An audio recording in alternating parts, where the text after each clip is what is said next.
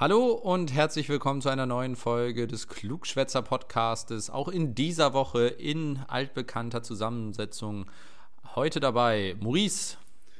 Und ja, und du.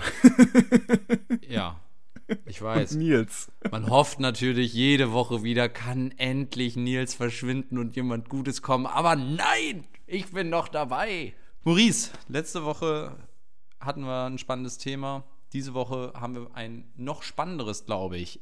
Erzähl mir, was wird uns diese Woche beglücken? Letzte Woche hatten wir ein richtig energiegeladenes Thema. Ah, oh, hast eine ganze Woche für gebraucht, wa? Ja, das, da habe ich jetzt richtig überlegt und mir das niedergeschrieben. ich habe so ein Witzebuch. Denn äh, wie wir aus der Humorfolge gelernt haben, Witzebücher sind voll was Cooles und wenn das irgendjemand mal in tausend Jahren findet, der fragt sich, Junge, was ist da abgegangen? Aber ja, zur, zur heutigen Episode. Äh, ich möchte jetzt noch gar nicht so die Nase drauf stoßen, worüber wir reden wollen. Ich glaube, das wird relativ schnell klar. Ja. Ich möchte erstmal vielleicht auf so ein paar Dinge eingehen, die momentan unseren Sozialstaat betreffen oder vielleicht in Zukunft unseren Sozialstaat betreffen. Oh, werden. heikles Thema. Hui, Ja, ja.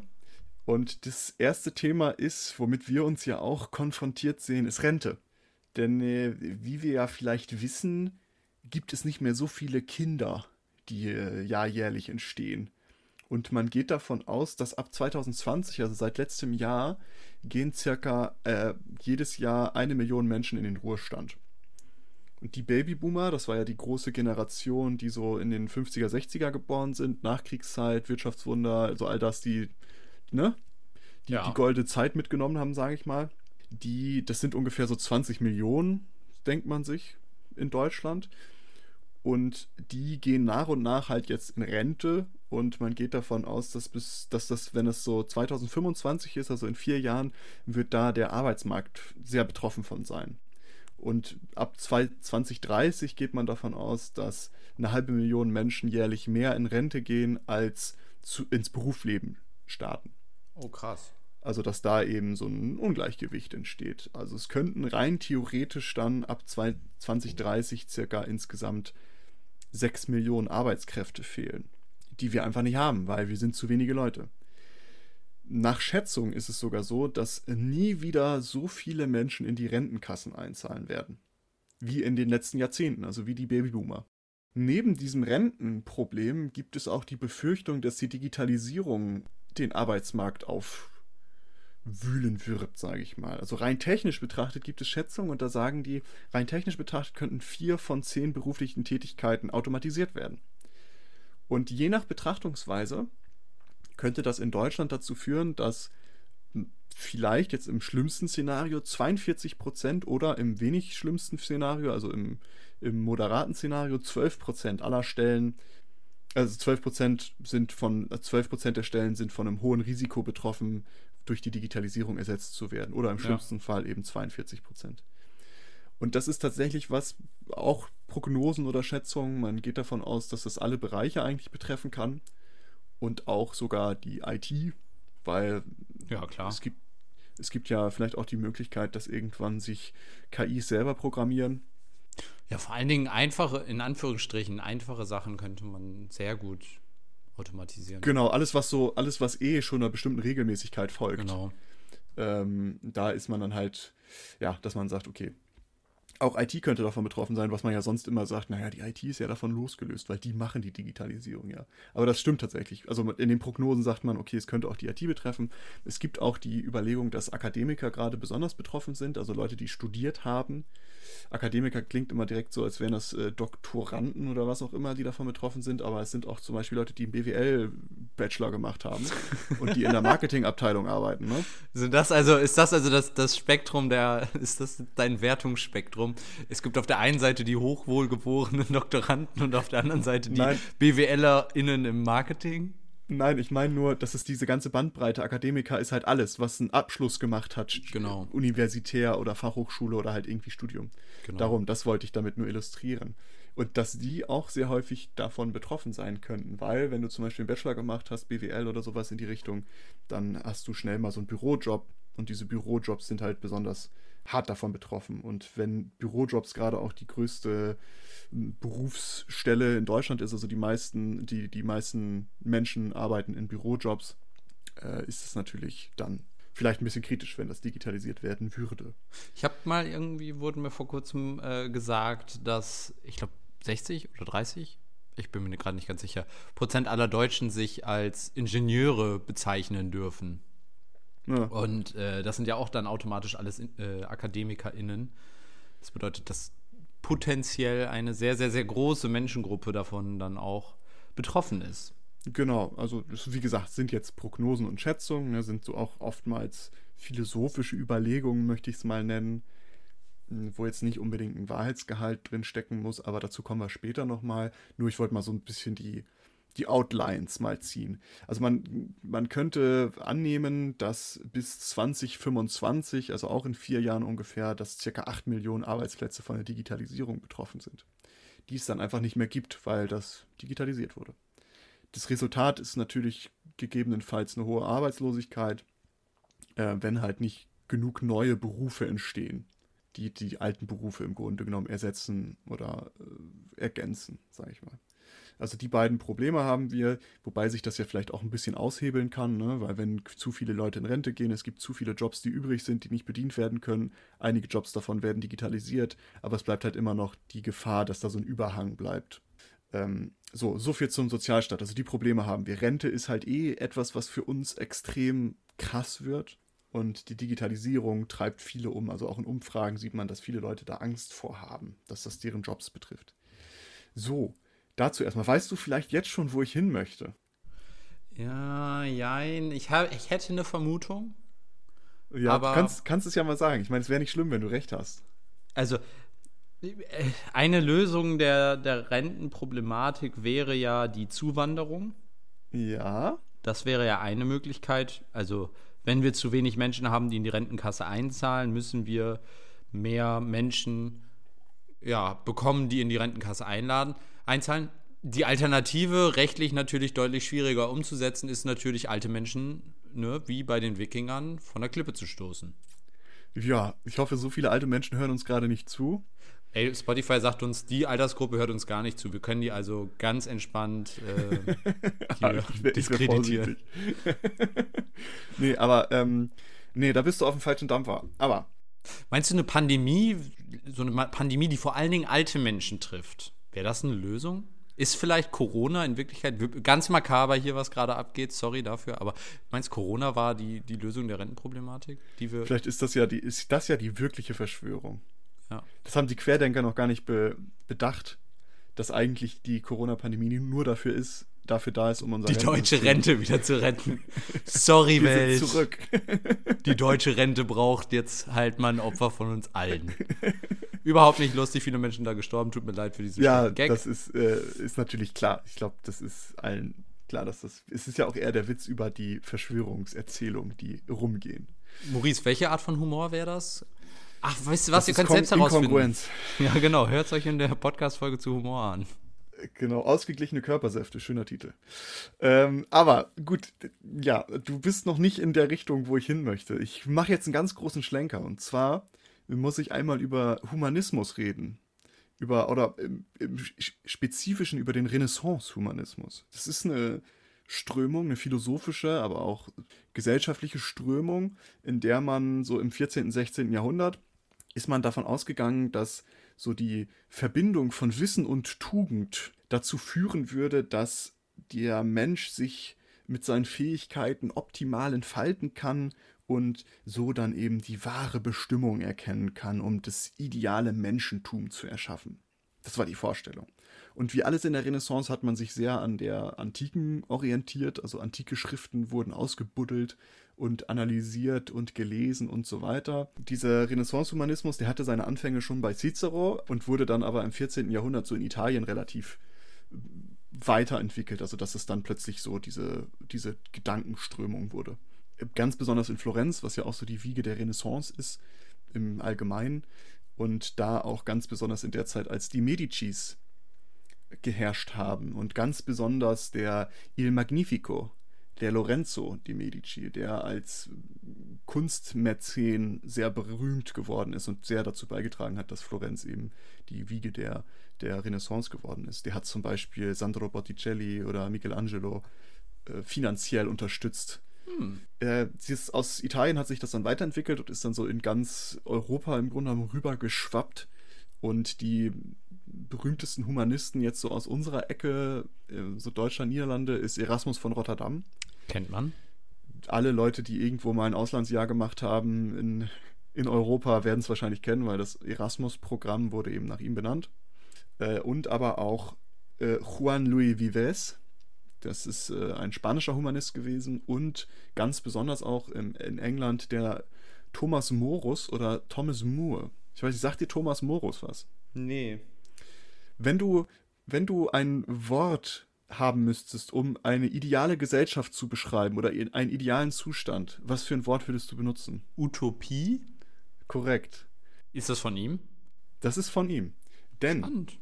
Und jetzt kommen wir nämlich zu dem Thema, wo ich so ein bisschen hin möchte.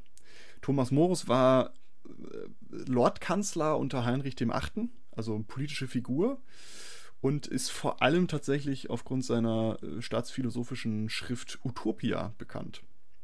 Und da ist eben, da beschreibt er so eine Idealgesellschaft ähm, und die ist halt eben in Utopia, hat er sie ge getauft. Und daher sagen wir heutzutage noch Utopie, wenn wir einen Idealzustand beschreiben möchten und Dystopie im Grunde genommen, wenn wir einen Negativzustand beschreiben. Ja, aber ich möchte gar nicht über das Werk als Ganzes reden, sondern über nur einen kleinen Ausschnitt, den er da beschreibt. Und zwar in Utopia, das ist so 1516 rausgekommen, also schon eine ganz schöne Weile her, schlägt Morus vor, dass Diebe nicht mehr so bestraft werden sollten, wie sie es damals äh, wurden. Denn damals wurde Diebstahl noch mit Erhängen oder Ermordung bestraft. Ist auch ein Allheilmittel damals gewesen, ne? für alle Klar. Arten von, von Straftaten. Hexe, verbrennt sie. ähm, ja, und das ist eben noch so ein Relikt aus Mittelalter gewesen und die Humanisten haben sich auch immer sehr gegen das Mittelalter gewehrt, weil die haben gesagt, hey, das ist nicht das, wohin wir wollen, das ist kein Wissen und keine Tugend, die damals vertreten wurde auf antiken Werten, sondern das war so barbarisch. Und darum war er natürlich sehr dagegen, dass man Diebe tötet weil sie mal was geklaut haben, was ja auch überhaupt nicht im Verhältnis steht, wie wir nee. heutzutage auch alle wissen. Hand abhacken, alles cool, Kopf nicht so cool. Aber er schlägt vor, dass es doch viel sinnvoller wäre, damals schon hat er das vorgeschlagen, viel sinnvoller wäre, gar nicht auf Bestrafung zu gehen, sondern auch Prävention.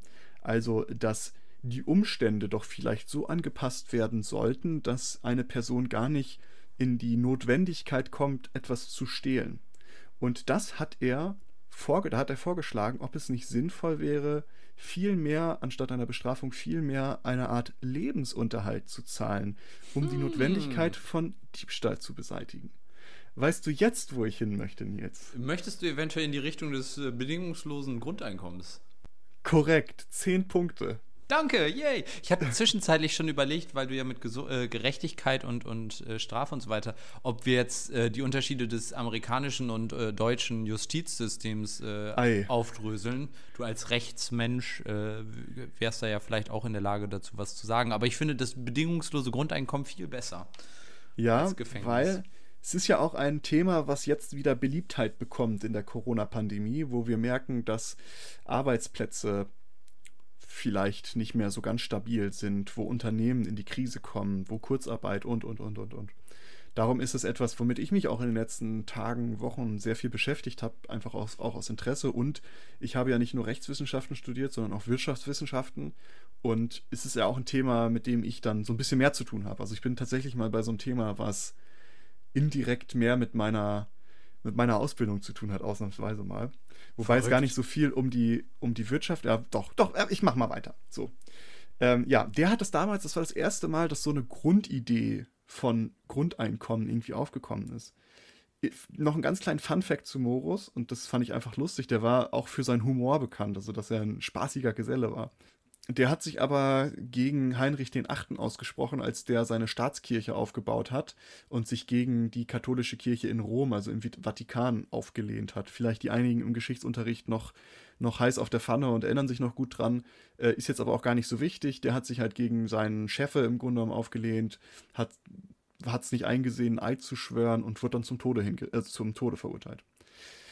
Er hat aber tatsächlich in dem Moment, äh, wo er sich hingelegt hat, und der Henker das Beil geschwungen hat, scheint, es gibt diese anekdotisch ist das, hat er scheinbar gesagt, dass der Henker doch bitte auf seinen Bart achten solle, weil der hat ja schließlich keinen Hochverrat begangen.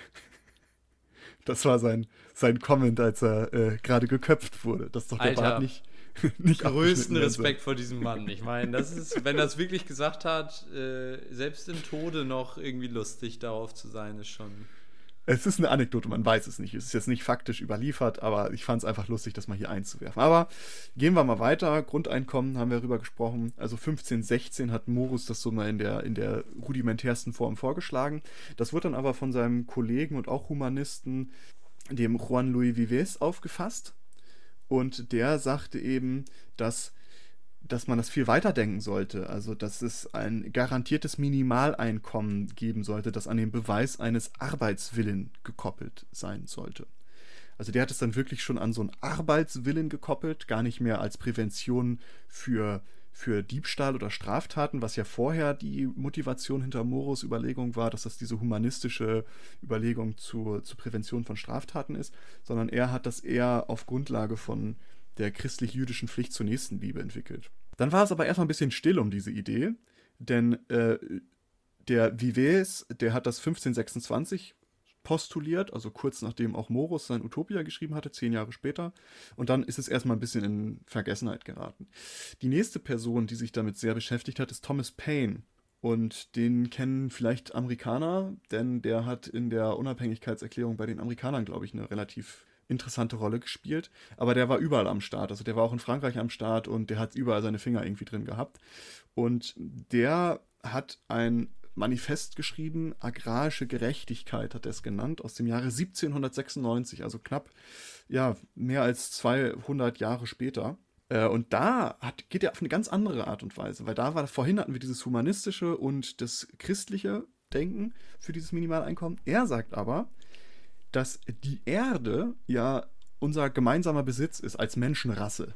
Hat das noch, hat das gesagt. Dass wir ja gemeinsam Besitz an der Erde haben und dass die Kultivierung des Landes und die daraus entstehende Wertsteigerung das einzige ist, was individuell besessen werden kann. Also die Erde an sich kann nicht besessen werden, weil das ein Kollektiveigentum ist. Und dass Armut im Grunde genommen nur aufgrund der zivilisierten Lebensart, äh, äh, Lebensart entstanden ist, weil Boden kultiviert wurde von einigen wenigen und dafür andere ihre, ihre Anteilhabe an ihrem Mitbesitz im Grunde genommen genommen wurde. Und er sagt dann, ja, das sollte eben für, für kultiviertes Land, also für Unternehmen oder Menschen, die Land kultivieren, sollte so eine Bodenpacht bezahlt werden, die dann an alle Personen ausgeschüttet wird. Als Ausgleich einfach dass für den Verlust, dass sie äh, für den Verlust an der gemeinschaftlichen Erde. Das sollte auch passieren, unabhängig, ob die Personen arm oder reich sind. Das ist tatsächlich einer der ersten Momente, wo dieses Bedingungslose auch aufkommt. Und er koppelt das dann nur noch an Jahre, also dass er sagt, okay, wie alt ist die Person? Ab 25 oder ab 15 Jahren, sagt er, sollen die das denn erhalten. Bei ihm ist es im Grunde genommen einfach, das, das Bedingungslose kommt da als erstes mal in, mit ins Spiel und für ihn ist das halt ein Instrument, um ähm, politische, also ein politisches Instrument, um Gerechtigkeit irgendwie zu kriegen. Äh, die Idee wurde dann nochmal weiterentwickelt, 1836, also auch nochmal wieder ein paar Jährchen später. Ähm, hat Charles Fourier, ist ein Belgier gewesen, hat das auch nochmal ausformuliert, im Grunde um die gleiche Art und Weise, dass er gesagt hat, okay, alle Nationen, die die fundamentalen Naturrechte, also jagen, fischen, Früchte sammeln, also die Erträge der Erde genießen zu können, im Grunde genommen, alle Nationen, die das verbieten, schulden jedem die Möglichkeit, seine Bedürfnisse zu decken, also einen Lebensunterhalt. Und bei ihm ist es dann schon ein bisschen so die sozialistischen Geschichts Gesichtspunkte, weil da geht es aus diesem liber liberit libertären sozialistischen Standpunkt heraus. Das Jagen und so weiter war ja früher tatsächlich auch, glaube ich, nur den Adeligen vorbehalten. Genau, das war ja weit verbreitet, dass du nicht, nicht Ja. überall, das haben wir heute ja auch noch, ne? Man dürfen ja nicht einfach mal rein losgehen und, einen- und einen Hirsch erlegen. Ja, aber damals war es ja, weil angeblich alles Wildtier auch dem Adeligen gehört und oder ich weiß nicht, ob es damals noch so war, aber ganz früher im Mittelalter war es ja so. Heutzutage machen wir es ja eher, um Bestände zu schützen und so weiter. Genau. Aber darum äh, soll es jetzt auch gar nicht gehen, sondern ich wollte eigentlich nur mal kurz die, die, äh, diese, die geschichtlichen Hintergrund vom bedingungslosen Grundeinkommen mal skizzieren. Äh, interessant ist auch noch, noch ein weiterer Beitrag, auch 1848 ähm, von äh, Joseph Charlier. Der hat es dann auch nochmal in diesem libertären sozialistischen Ansatz gewagt und hat gesagt, okay, unbescholtene Bürger sollten vom Staat monatlich finanzielle Zuwendungen erhalten, als eben Ausgleich für den Verlust des Miteigentums am Staatsgebiet. Und er hatte dann auch tatsächlich schon eine erste Finanzierung. Hat er gesagt, okay, wir finanzieren das dadurch, dass die Nutzungsrechte, die vergeben werden an den natürlichen Ressourcen, die werden besteuert im Grunde genommen. Und dass dann diese Besteuerung der Nutzungsrechte dann an alle ausgeschüttet wird.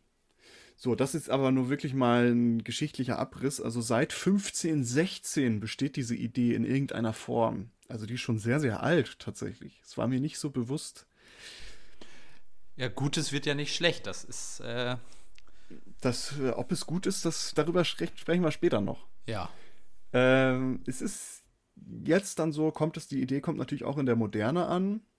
Und da ist einer der wichtigsten Menschen, die sich dafür ausgesprochen haben, ist Erich Fromm oder Erich Fromm, der sagt, dass es, dass jedem das Recht zustehen sollte, aus persönlichen Gründen Arbeit auszuschlagen. Und die persönlichen Gründe sind völlig egal. Darum sollte auch niemand mit den Nachteilen da zu kämpfen haben. Also dieses Recht sollte bestehen, dass jeder ne, sagen kann, ich habe keinen Bock auf Arbeiten oder Die Freiheit im Endeffekt, selbst zu entscheiden, ob ich arbeiten möchte oder nicht. Genau, ohne da jetzt irgendwelche Repressalien für zu kriegen, wie ein Jobcenter, was einen drangseliert oder was auch immer. Ja, darum sollte eigentlich jede Person einen anderen Anspruch auf Existenzminimum haben, sagt er. Und bei ihm ist es dann der moderne Humanismus, der da durchkommt. Er war nämlich ein Vertreter des modernen Humanismus, denn er ist davon ausgegangen, dass die dass so eine Entfremdung die Krankheit der modernen Menschheit ist. Denn dass der Kapitalismus eben dafür gesorgt hat, dass der Mensch so zum Götzendiener geworden ist, der das Werk seiner eigenen Hände anbetet, so hat er es geschrieben. Und der ist nur noch damit beschäftigt zu arbeiten, um konsumieren zu können. Und äh, dass der Mensch halt viel haben möchte und niemals satt wird, äh, das Machtstreben, Vergnügungssucht und Besitz, Liebe, Freude und persönliches Wachstum verdrängen äh, und so weiter. Also sehr, er hat ein bisschen schon ein bisschen auf die Kacke gehauen, sagen wir es so. Und der hat dann in dem modernen Humanismus, sagt er eben, das an die Stelle der traditionellen Werte, des Guten, Schönen und Wahren. Und da haben wir wieder diese Tugend und Wissen, was sich verschmelzt. Darum auch der Einschub zum Humanismus am Anfang, weil der geht da sehr, sehr drauf ein und fordert eben, dass sich die, dass sich diese Werte wieder bewahren und nicht die, die, der Kapitalismus oder dieser technologische Wert, der das, der das ersetzt. Genau. Weiterentwickelt wurde das von Milton Friedman. Alle Wirtschaftswissenschaftler hier, die gerade zuhören und Wissenschaftlerinnen, werden den vielleicht kennen oder schon zu Tode gehört haben und gar keinen Bock mehr auf ihn haben. Der hat äh, das aber aus einem ganz anderen Gesichtspunkt gesehen. Der hat gesagt, hey, ähm, das würde so ein Mittel sein, um Armut zu bekämpfen, weil dann mehr Leute so ein Insensitive haben, die, die aus der Armut rauszukommen. Es würde die Bürokratie schmaler machen, den Einfluss vom Staat mindern und so weiter. Und da ist das BGE, also das bedingungslose Grundeinkommen, also Mittel im ökonomischen Liberalismus oder im Kapitalismus, weil er darin die Möglichkeit sieht, Armut zu vermindern und eine Selbstständigkeit der Bürger zu erreichen. Und das möchte er durch eine negative Einkommensteuer erreichen. Darüber sprechen wir gleich nochmal. Also zusammenfassend kann man sagen, dass so ein BGE es gibt, ist so ein existenzsicherndes Einkommen, das jedem Mitglied einer Gesellschaft unabhängig, also von Leistung, von Herkunft und so weiter, gegeben wird. Und es gibt viele verschiedene Gründe, warum, für das, warum sich für das BGE ausgesprochen wird. Doch es gibt immer zwei Gemeinsamkeiten, also das, äh, die Bedingungslosigkeit und dass es für alle ist. Und bedingungslos soll eben dafür zu führen, dass so eine radikale Entkopplung der, der Existenzsicherung von Erwerbsarbeit stattfindet. Also alle sollen Hilfe erhalten, weil nicht nur die, die durch ihre Gegenleistung, also nicht nur die, die Gegenleistung dafür erbringen, sondern eben, ähm, dass man das so komplett entkoppelt, dass alle davon betroffen sind. Und darum auch für alle, weil nur so kann der Abbau der Bürokratie erreicht werden, der auch oftmals angestrebt wird, weil keine Bedürftigkeitsprüfungen mehr stattfinden müssen und sowas in die Richtung. Und nur so kann es fair sein, ist nach einigen Leuten, ähm, ist die Ansicht von einigen Leuten dazu, weil nur so kann es fair sein, weil sich ja auch der Besitz am Staat auf alle verteilt und so weiter. Da fließen jetzt alle möglichen Strömungen rein. Und die äh, Ziele sind aber letztendlich auch sehr unterschiedlich. Also außer diesen zwei Gemeinsamkeiten der Bedingungslosigkeit und dass es für alle ist, sind die Ziele sehr unterschiedlich. Es geht manchmal um Armutsbekämpfung, es geht um ethische Gründe, also Menschenwürde, es geht um ökonomische Gründe und es geht auch um Gerechtigkeit. Also es ist so ein bunter Topf und darum finden sich auch irgendwie sehr, sehr viele Vertreter aus ganz, ganz vielen verschiedenen Bereichen. Ich möchte jetzt aber mal so auf ein paar konkrete Möglichkeiten eingehen, wie so ein bedingungsloses Grundeinkommen verwirklicht werden könnte. Und da ist diese negative Einkommensteuer, die ich gerade schon mal angesprochen hatte, ist vielleicht nicht so ein vollumfängliches Bürger äh, BGE, sondern so ein partielles eher. Denn da geht es im Grunde darum, dass, sie, dass, es, dass ein Schwellwert festgelegt wird, bis wohin man verdienen kann. Und wenn man unter diesem Schwellwert ist, kriegt man den Ausgleich, dass man zu diesem Schwellwert hinkommt. Also sagen wir, der Schwellwert ist 1000 Euro und alle, die darunter verdienen, wenn ich jetzt 500 Euro verdiene, kriege ich 500 Euro, um auf diese 1000 zu kommen. Wenn ich gar nichts verdiene, weil ich arbeitslos bin, kriege ich 1000 Euro. Auf der anderen Seite, sobald du über diesem Schwellwert bist, bezahlst du dann im Grunde genommen eine Einkommensteuer. Das soll ohne Prüfung gesche geschehen. Also sobald du halt weniger verdienst als diesen Schwellwert, kriegst du das halt einfach ohne Prüfung die Differenz ausgezahlt und damit würde halt ein Existenzminimum für alle Menschen gewährleistet werden. Und es ist aber auch gleichzeitig ein Anreiz, ähm, der Armutsfalle zu entkommen, sage ich mal, weil diese, das wird jetzt nicht, weil du kannst ja immer mehr verdienen. Also wenn du arbeiten gehst, wenn ich jetzt 500 Euro verdiene, kann ich auch sagen, ah, okay, vielleicht verdiene ich 600 Euro und kriege dann immer noch die Kohle drauf und ähm, schaffe es dann irgendwann aus der, aus der, äh, aus der Arbeitslosigkeit. Vom Tellerwäscher zum Millionär. Genau, das ist so ein bisschen dieser, dieser liberale Ansatz, der dahinter steckt. Man wird dadurch im Grunde genommen Arbeit und Erfolg so ein bisschen steuerlich bevorteilen, weil das Nettoauskommen, bis, Nettoeinkommen bis zu einem gewissen Punkt halt eigentlich immer steigt. Bis zu diesem Schwellwert. Das ist so dieses negative Einkommensteuer. Dann gibt es das solidarische Bürgergeld. Da ist ein BGE, was so circa 600 Euro monatlich sein sollte und das wird durch eine negative Einkommensteuer gewährleistet.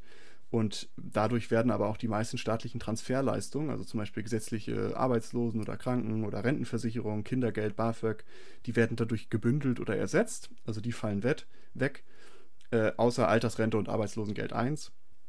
Und gleichzeitig soll auch eine Deregulierung des Arbeitsmarktes stattfinden, also dass, dass Kündigungsschutz und Tarifverträge dann nicht mehr so im, im Gesetz festgelegt sind, sondern dass das individuell eher verhandelt werden muss in den Unternehmen.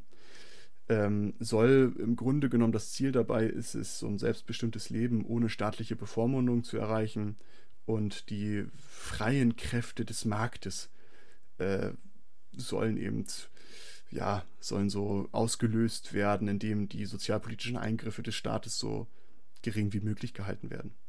Das komplette Gegenteil dazu ist das emanzipatorische BGE, ähm, da ist es im Grunde das BGE, die Höhe ist abhängig vom Volkseinkommen, nennen sie es da, also die Summe aller Erwerbs- und Vermögenseinkommen. 2013 wäre das so circa 1080 Euro gewesen. Für Erwachsene ab 16 Jahren soll das gelten und für Kinder sollte dann 540 Euro ausgezahlt werden.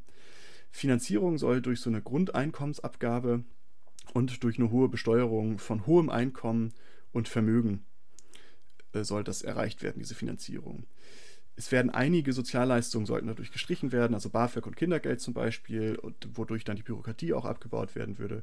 Arbeitslosenpflege, Kranken- und Rentenversicherung sollen aber nicht gestrichen werden, sondern sollen zu so einer allumfassenden Bürger, Bürgerinnenversicherung umgestaltet werden, ähm, die äh, zusätzlich noch vor starken Einbußen des Lebensstandards schützen sollen, also wenn doch nochmal Arbeitslosigkeit oder Arbeitsunfähigkeit eintreten sollte. Mhm. Ähm, und gleichzeitig wollen sie aber auch die, die Arbeitsbedingungen äh, verbessern durch gesetzliche Arbeitszeitverkürzung und höheren Mindestlohn. Also hier haben wir das komplette Gegenteil. Da soll äh, freie Arbeits- und Lebensplanung durch sehr hohe und sehr starke staatliche Regulierung erreicht werden. Und noch die letzte, die ich vorstellen möchte und auch vielleicht eine der prominentesten, weil Götz Werner, der Gründer von DM, ist da so der große, große Fürsprecher, die Konsumsteuer. Und da soll das BGE ca. 1000 Euro monatlich, äh, ähm, monatlich hoch sein, aber hängt so ein bisschen vom sozialen Konsens ab, sagt er, ähm, und soll durch so einen Wechsel von Einkommens zur Konsumsteuer erreicht werden. Also nicht mehr Besteuerung von Leistung, wie Erwerbsarbeit, sondern von Verbrauch von Gütern und Ressourcen. Dadurch könnten Sozialversicherungen ersetzt werden oder reduziert werden, ebenso Verminderung von Einkommen denkbar, äh, indem diese mit dem BGE verrechnet wird, im Grunde genommen.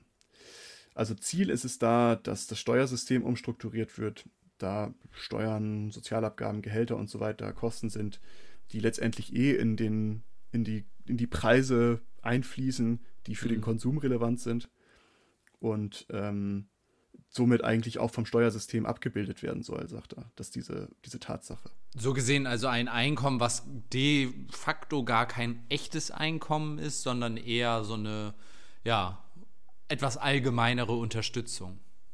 Genau, also da ähm, kommen wir auch gleich nochmal zu den, zu den Pro und Kontras. Ja. ja. Da können wir gleich nochmal drauf eingehen, aber da ist eben die zentrale Annahme, die hinter diesem äh, BGE steht, ist, dass Vollbeschäftigung unrealistisch ist, dass wir das nie erreichen können, was wahrscheinlich auch richtig ist ja. und ähm, auch nicht sinnvoll ist. Da sind wir bei dem einen Punkt, was der eine, ich weiß jetzt nicht mehr welcher von den Humanisten es war, aber ähm, es gibt auch einfach äh, gute Gründe, sich nicht tot arbeiten zu wollen, beziehungsweise auch einfach gute Gründe, warum Menschen gar nicht arbeiten wollen. Und die dann dazu zu zwingen, wäre nämlich dann ja auch immer der falsche Weg, glaube ich. Ja, genau, also, ne? Also ja. es gibt da, es gibt viele gute Gründe dafür, auf jeden Fall. Ich möchte mal kurz so ein bisschen Studien eingehen und Daten, die wir zum BGE haben, weil das ist jetzt natürlich alles sehr, sehr ja, oberflächlich, was wir jetzt gerade besprochen haben. Ich wollte einfach nur mal ausmalen, wo das so ungefähr herkommt und was für Ideen es da gibt. Die sind auch nicht abschließend aufgezählt. Es gibt sehr, sehr viele verschiedene Ausgestaltungen vom BGE, aber das sind so die Hauptvertreter, die ich jetzt mal genannt habe. Und ähm, ich möchte jetzt einmal auf ein paar Studien und Daten eingehen. Das solidarische Bürgergeld, was wir auch gerade eben besprochen hatten, da zeigt eine Studie, die legt scheinbar nach, dass, die, ähm, dass das prinzipiell finanzierbar ist. Genauso wie sie das wollen. Also da kann die prinzipielle Finanzierbarkeit kann da scheinbar erreicht werden. Das gleiche gilt für das emanzipatorische BEG, das hatten wir auch gerade besprochen, dass da auch prinzipiell die Möglichkeit besteht, das zu finanzieren. So viel erstmal dazu. Und dann gibt es auch ein paar tatsächliche Feldstudien. Äh, besonders interessant ist da eine Studie in Finnland gewesen. Da haben 2000 Arbeitslose ein Jahr lang kein Arbeitslosengeld mehr bekommen, sondern 560 Euro ähm, bedingungsloses Grundeinkommen monatlich.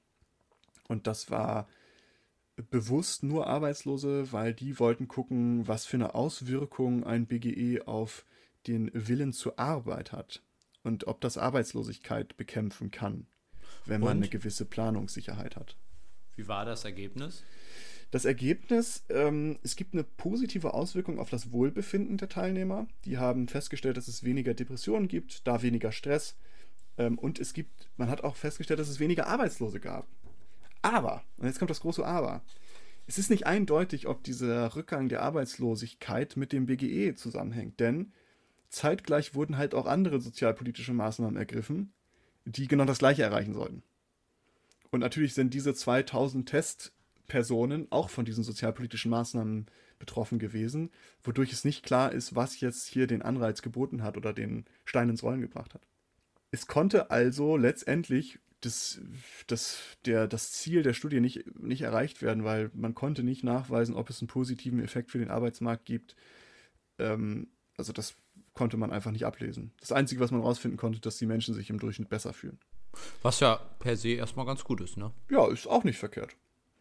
Äh, Kanada gab es auch ein Experiment schon in den 70ern. Da hat eine ganze Stadt, Dauphin, da gab es 10.000 Menschen ungefähr und die hatten ab 1974 Anspruch auf BGE. Also da konnten sich Leute anmelden und sagen, ich bin dabei. Tausende Familien haben das gemacht und dieses BEG hat sich an die Armutsgrenze damals orientiert und ähm, wurde auf Grundlage einer negativen Einkommensteuer ausgezahlt, wie wir das ja am Anfang mal kurz besprochen hatten.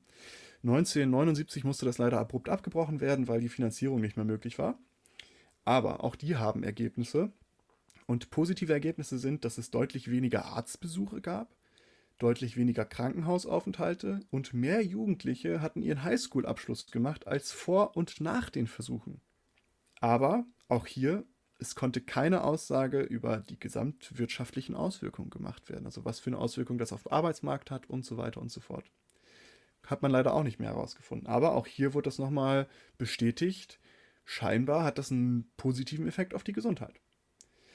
Namibia hat auch einen Versuch gewagt. Und zwar war das von 2008 bis 2009. Und da sollte auch untersucht werden, ob Armut damit bekämpft werden kann. Also ob da irgendwie äh, so, ein, so ein Anreiz bestehen könnte für Menschen aus der Armutsfalle rauszukommen. Und die haben für ein Jahr den Einwohnern einer gewissen Ortschaft ein BGE von 100 nigerianischen Dollar, Dollar monatlich ausgezahlt. Und bei denen ist rausgekommen, dass die Unterernährung reduziert wurde dadurch, dass Arbeitslosigkeit zurückgegangen ist, der, die Anzahl der Schulabbrüche ähm, ist zurückgegangen und auch Rückgang der Kriminalität. Allerdings konnten auch hier keine Aussagen über die gesamtwirtschaftlichen Auswirkungen gemacht werden, sondern nur auf die mikroökonomischen Auswirkungen, also von einzelnen Personen und wie die sich entwickelt haben. Schweiz ist vielleicht auch nochmal interessant. Schweiz hat 2016 tatsächlich einen Volksentscheid zum bedingungslosen Grundeinkommen gemacht. Und da durfte das Volk entscheiden, ob es sowas geben wird in der Bevölkerung. Bei einer Beteiligung von 47 Prozent, vielleicht jetzt nicht perfekt, aber schon ganz schön was, stimmten nur 23,1 Prozent dafür und 76,9 Prozent stimmten gegen die BGE-Initiative. Wo man aber leider auch zu sagen muss, diese Abstimmung wurde nur über das Konstrukt BGE im Generellen gemacht. Es wurde jetzt nicht zu einem spezifischen, ganz genauen Vorschlag, wie Finanzierung und sowas stattfinden kann. Ich glaube, das ist auch eine Gefahr, die damit einhergeht, weil dann schnell gedacht wird, oh ja, dann äh, das klingt so, als ob keiner mehr arbeiten will und irgendwie so eine, ja, dadurch wird so ein schwer realistisch verständliches System, wo man dann denkt, oh Gott, das wird uns alles kaputt machen und am Ende äh, haben wir eine kaputte Volkswirtschaft, weißt du? Ja, ja, das ist ja, ähm, da kommen wir gleich nochmal zu, was für Pro- und Kontra-Argumente es dafür gibt. Weil darüber möchten wir auch mal, also was, was ich, ich bin da eigentlich relativ meinungslos zu, sage ich mal, so ganz, ganz krass. Ähm, aber dazu kommen wir gleich. Genau, die haben dagegen gestimmt. Und was jetzt sehr interessant ist, in Deutschland läuft ab Januar jetzt oder ab jetzt ungefähr läuft eine ganz besondere Studie zum BGE. Denn wir haben ja gerade schon die ganze Zeit gesagt, dass äh, immer nur so diese persönlichen Entwicklungen herausgestellt wurden in diesen Studien und nie so die wirklichen Auswirkungen auf die Wirtschaft. Auch das wird diese Studie in Deutschland nicht 100% gewährleisten können, aber es gibt dieses Mein Grundeinkommen, vielleicht einige kennen das. Das ist so ein Crowdfunding-Projekt, wo jährlich ein Grundeinkommen für eine Person ausgegeben wird, die verlost wird. Und äh, die haben sich jetzt mit dem äh, DIW, also mit dem Deutschen Institut für Wirtschaftsforschung, zusammengetan und fahren jetzt seit, ja, seit ein paar Tagen, glaube ich, oder seit diesem Jahr zumindest 2021 bis 2024 eine einzigartige Studie da sollen umfangreiche Ergebnisse tatsächlich geliefert werden, äh, wie es die noch nie zuvor gab. Insgesamt sollen drei Studien äh, gegebenenfalls gemacht werden. Es hängt ein bisschen davon ab, wie die erste Studie verläuft und dann wird entschieden, ob die zweite oder dritte auch gefahren wird. Die erste Studie beschäftigt sich einfach nur bedingungslos Grundeinkommen, das zahlen wir aus. Die zweite Studie guckt sich dann die negative Einkommensteuer an, also wie ist das dadurch finanzierbar, wie können wir das wirklich gucken.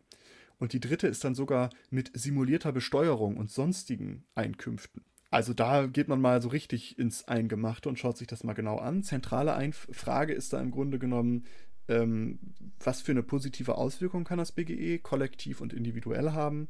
Hm. Ist das BGE überhaupt finanzierbar? Und wird der Anreiz zu bezahlter Erwerbsarbeit nicht zu stark durch das BGE gesenkt? Das ist, sind alles spannende Fragen. Genau, und das ist jetzt tatsächlich sehr einzigartig, diese Studie. In diesem Umfang gab es die eigentlich noch nie, so wie ich das rausgefunden habe. Darum bis 2024 werden wir es wissen. Ähm, Spätestens. Oder was? Spätestens. Und da müssen wir abwarten. Hast du dich eigentlich angemeldet damals? Ich habe mich tatsächlich bei meinem Grundeinkommen habe ich mal mitgemacht. Äh, ich habe mich, glaube ich, sogar auch bei dieser Studie angemeldet, ja. Ich hatte es auch erst überlegt und dann dachte ich, dann hatte ich ein schlechtes Gewissen und dachte mir, ach fuck man, du verdienst gerade so gutes Geld, in Anführungsstrichen, wenn du jetzt noch äh, ein bedingungsloses Grundeinkommen bekämst, wäre das super unfair für die Menschen, die so richtig wenig Geld haben und denen das richtig helfen könnte und wo das so einen richtigen Impact hätte. Auf der anderen Seite ist es auch studienverfälschend, genau, in Anführungsstrichen. Richtig. Die müssen ja, also die werden ja sowieso das vernünftig ausgewählt haben und gucken, ja, ja. dass das so einen Querschnitt ergibt. Aber trotzdem, irgendwie, ich wäre, ich, ich gönne es jedem, der es mehr braucht. So. Ja, äh, das ist, äh, tatsächlich haben sie es ausgewählt. Also da waren, glaube ich, eine Million Bewerbungen und die haben sich dann 2500 Leute da rausgesucht oder sowas. Ja, und ich glaube, die Bewer Anzahl der BewerberInnen war ja äh, noch, also die war ja binnen Stunden erreicht. Also die er eigentlich erstgesetzte Maximalanzahl waren ja, glaube ich, nur 100.000 Bewerbungen. Und die haben sie ja, glaube ich, am ersten Tag erreicht und dann haben sie die noch vergrößert und verlängert, die Bewerbungszeit. Das kann gut sein, ja. Aber auf jeden Fall ein sehr, sehr interessantes Forschungsprojekt. Auch die Kombination aus ähm, dem DIW, ja. also dem Deutschen Institut für Wirtschaftsforschung und dem Mein, Grund, mein Grundeinkommen e.V. Äh, sehr interessant, weil das DIW ist dem eigentlich so ein bisschen kritischer gegenübergestellt, aber darum Kudos oder Chapeau, dass die sich da auch hintersetzen und sagen, okay, jetzt wollen wir es auch rausfinden. Ja. Wir wollen wissen, ob es wirklich gut ist oder ob es schlecht ist. Ja, darum kommen wir jetzt dazu. Ist es gut oder schlecht? Ist vielleicht eine gute Überleitung. Und zwar die pro also was, was spricht denn dafür? Ich glaube, das haben wir mit den Studien schon so ein bisschen angeschnitten, ne? weil die positiven Auswirkungen auf die Gesundheit, Bildung und Kriminalitätsraten, die ja scheinbar nachgewiesen wurden, ähm, sind natürlich begrüßenswert. Ich glaube, davon würden wir, alle, pro, ja. würden wir alle profitieren. Und es könnte vielleicht eine mögliche Lösung für das Rentenproblem sein, was ich ja ganz am Anfang angesprochen hatte. Und dazu kommen wir jetzt wieder zurück. Denn wie lösen wir das, dieses Rentenproblem? Ein Grundeinkommen könnte vielleicht eine Lösung sein. Ne? Ja, und auch total. die Digitalisierung, also die Arbeitslosigkeit durch Digitalisierung gegebenenfalls, könnte man vielleicht dadurch auch lösen. Wenn alle ein Existenzminimum haben, muss sich auch keiner mehr fürchten, sag ich mal. Ist natürlich eine deutlich, deutliche Steigerung des Sozialismus. Es wird einfach voraussetzen, ähm, dass ja, die, die dann mehr bekommen, auch mehr davon abgeben. Ja, ich würde jetzt nicht sagen, dass es unbedingt Sozialismus ist, weil es gibt ja auch die liberalen, die kapitalistischen Forderungen, wo dann einfach nur darum geht, dass der Staat nicht mehr Auswirkungen auf die Menschen hat. Ja. Dass dadurch im Grunde genommen der Sozialstaat schrumpft und dann gibt es aber auch die, wie zum Beispiel das emanzipatorische BGE, wo dann der Staat noch viel, viel stärker an alles eingreift. Das ist dann wahrscheinlich eher so. Es wird auch von den Linken vertreten tatsächlich. Ich glaube, es ist auch nicht verwunderlich. Das kam überraschend, das stimmt. Äh, und das, ähm, dieses, äh, dieses ein bisschen laschere ist dann halt eher so diese liberale Politik von der FDP und ähnliches und CDU. Naja, also das spricht auf jeden Fall dafür, dass man da vielleicht eine Möglichkeit hat, dieses Rentenproblem zu lösen und das Digitalisierungsproblem. Gleichzeitig ist auch immer ein großes Argument die Freiheit, also dass man sagt, das BGE würde eben die Freiheit der Menschen vergrößern, sich selbst zu verwirklichen und da wären wir wieder bei dem humanistischen Teil. Zu sagen, okay, diese Tugend und Wissen, dass die dann, dann Zeit haben, sich zu entwickeln und die menschliche Tugend zu entwickeln und dann halt das Beste aus sich rauszuholen. Gleichzeitig würde man halt auch erreichen, dass Menschen nicht mehr arbeiten müssen, um zu existieren, also unliebsame Jobs annehmen müssen, die scheiße bezahlt sind. Und dass dadurch die Bezahlung dieser unliebsamen Jobs zwangsläufig auch steigen würde. Da kommt dann der Markt wieder, ne? Der Markt, der regelt das dann. Genau, also ich meine, wenn, wenn niemand den Job machen muss, musst du Anreize schaffen, dass jemand diesen Job machen möchte. Und das heißt im Grunde noch mehr Lohn bezahlen. Ja. Also das ist auch ein Pro-Argument. Es gibt noch viel, viel mehr, was da vielleicht zuspricht, dafür spricht. Ich habe das jetzt immer sehr, sehr runtergebrochen auf dem, was wir jetzt hier auch besprochen haben. Ähm, ich möchte jetzt noch einmal auf die Kontra eingehen, weil wir müssen uns natürlich beide Seiten uns einmal anschauen.